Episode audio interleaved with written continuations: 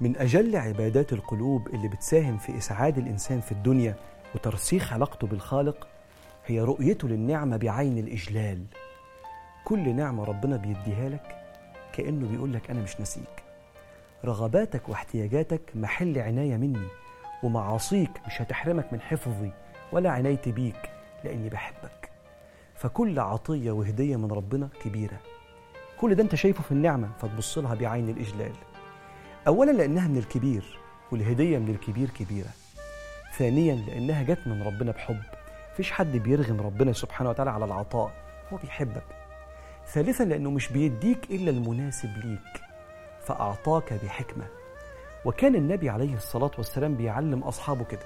كان النبي عليه الصلاة والسلام يعظم النعمة وإن دقت. يعني هي عظيمة في عينيه حتى لو دقيقة وصغيرة في عيون الناس. من سنين طويلة كان في كتاب بيتباع للشاعر أحمد شوقي ب 30 قرش في معرض الكتاب. لكن كان في نسخة بجنيه ونص خمس أضعاف. ليه؟ لأن كان عليها إهداء بخط الكاتب أحمد شوقي. المؤمن كده بيشوف في كل نعمة اسم ربنا مكتوب عليها. عشان كده سيدنا النبي صلى الله عليه وسلم علمنا ما ناخدش النعم كده كأنها حق مكتسب أبدا. حس بكل نعمة وعظمها. كان النبي صلى الله عليه وسلم إذا أوى إلى فراشه طب ما إحنا كل يوم بنخش ننام أبدا. شوفها أنها نعمة. كان إذا أوى إلى فراشه يقول الحمد لله الذي أطعمنا وسقانا وكفانا وآوانا فكم ممن لا كافي له ولا مؤوي. كأنه صلى الله عليه وسلم بيقول شوف أنت ربنا عدالك اليوم من غير مشاكل ولا مصايب وأكلك وشربك ونيمك تحت سقف بيت قول الحمد لله.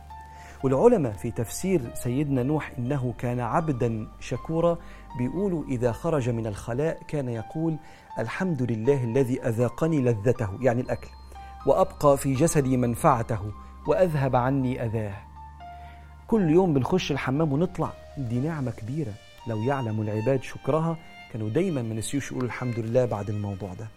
عشان كده الإنسان بيرتقي للقلة الصغيرة اللي ربنا قال عليها وقليل من عبادي الشكور.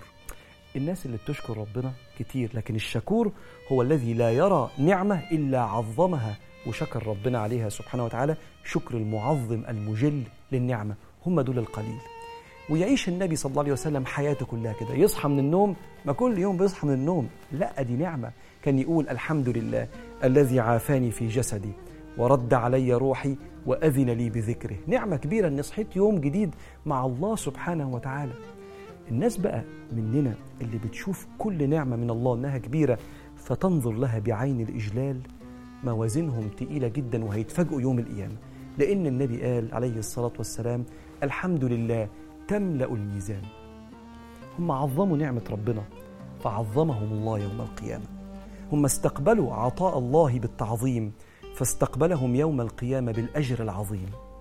هم دول اللي هيفرحوا جدا لما يشوفوا الجنة. لأن هم هيشوفوا الجنة أجمل ما هي جميلة لأن هي عطية ربنا فيشوفوها بعين الإجلال. ملائكة واقفة صفوف حتى إذا جاءوها وفتحت أبوابها وقال لهم خزنتها سلام عليكم. طبتم فادخلوها خالدين. وقالوا الحمد لله. أول كلمة شكرا يا رب على نعمة الجنة. وقالوا الحمد لله. الذي صدقنا وعده. فانظر للنعمة بعين الإجلال تحلى كل نعمة في عينيك وتتعلق أكتر برب العالمين. فاللهم اجعلنا ممن يعظمون النعمة وإن دقت واجعلنا ممن يعظمون عطاءك وإكرامك واجعلنا لك من الشاكرين.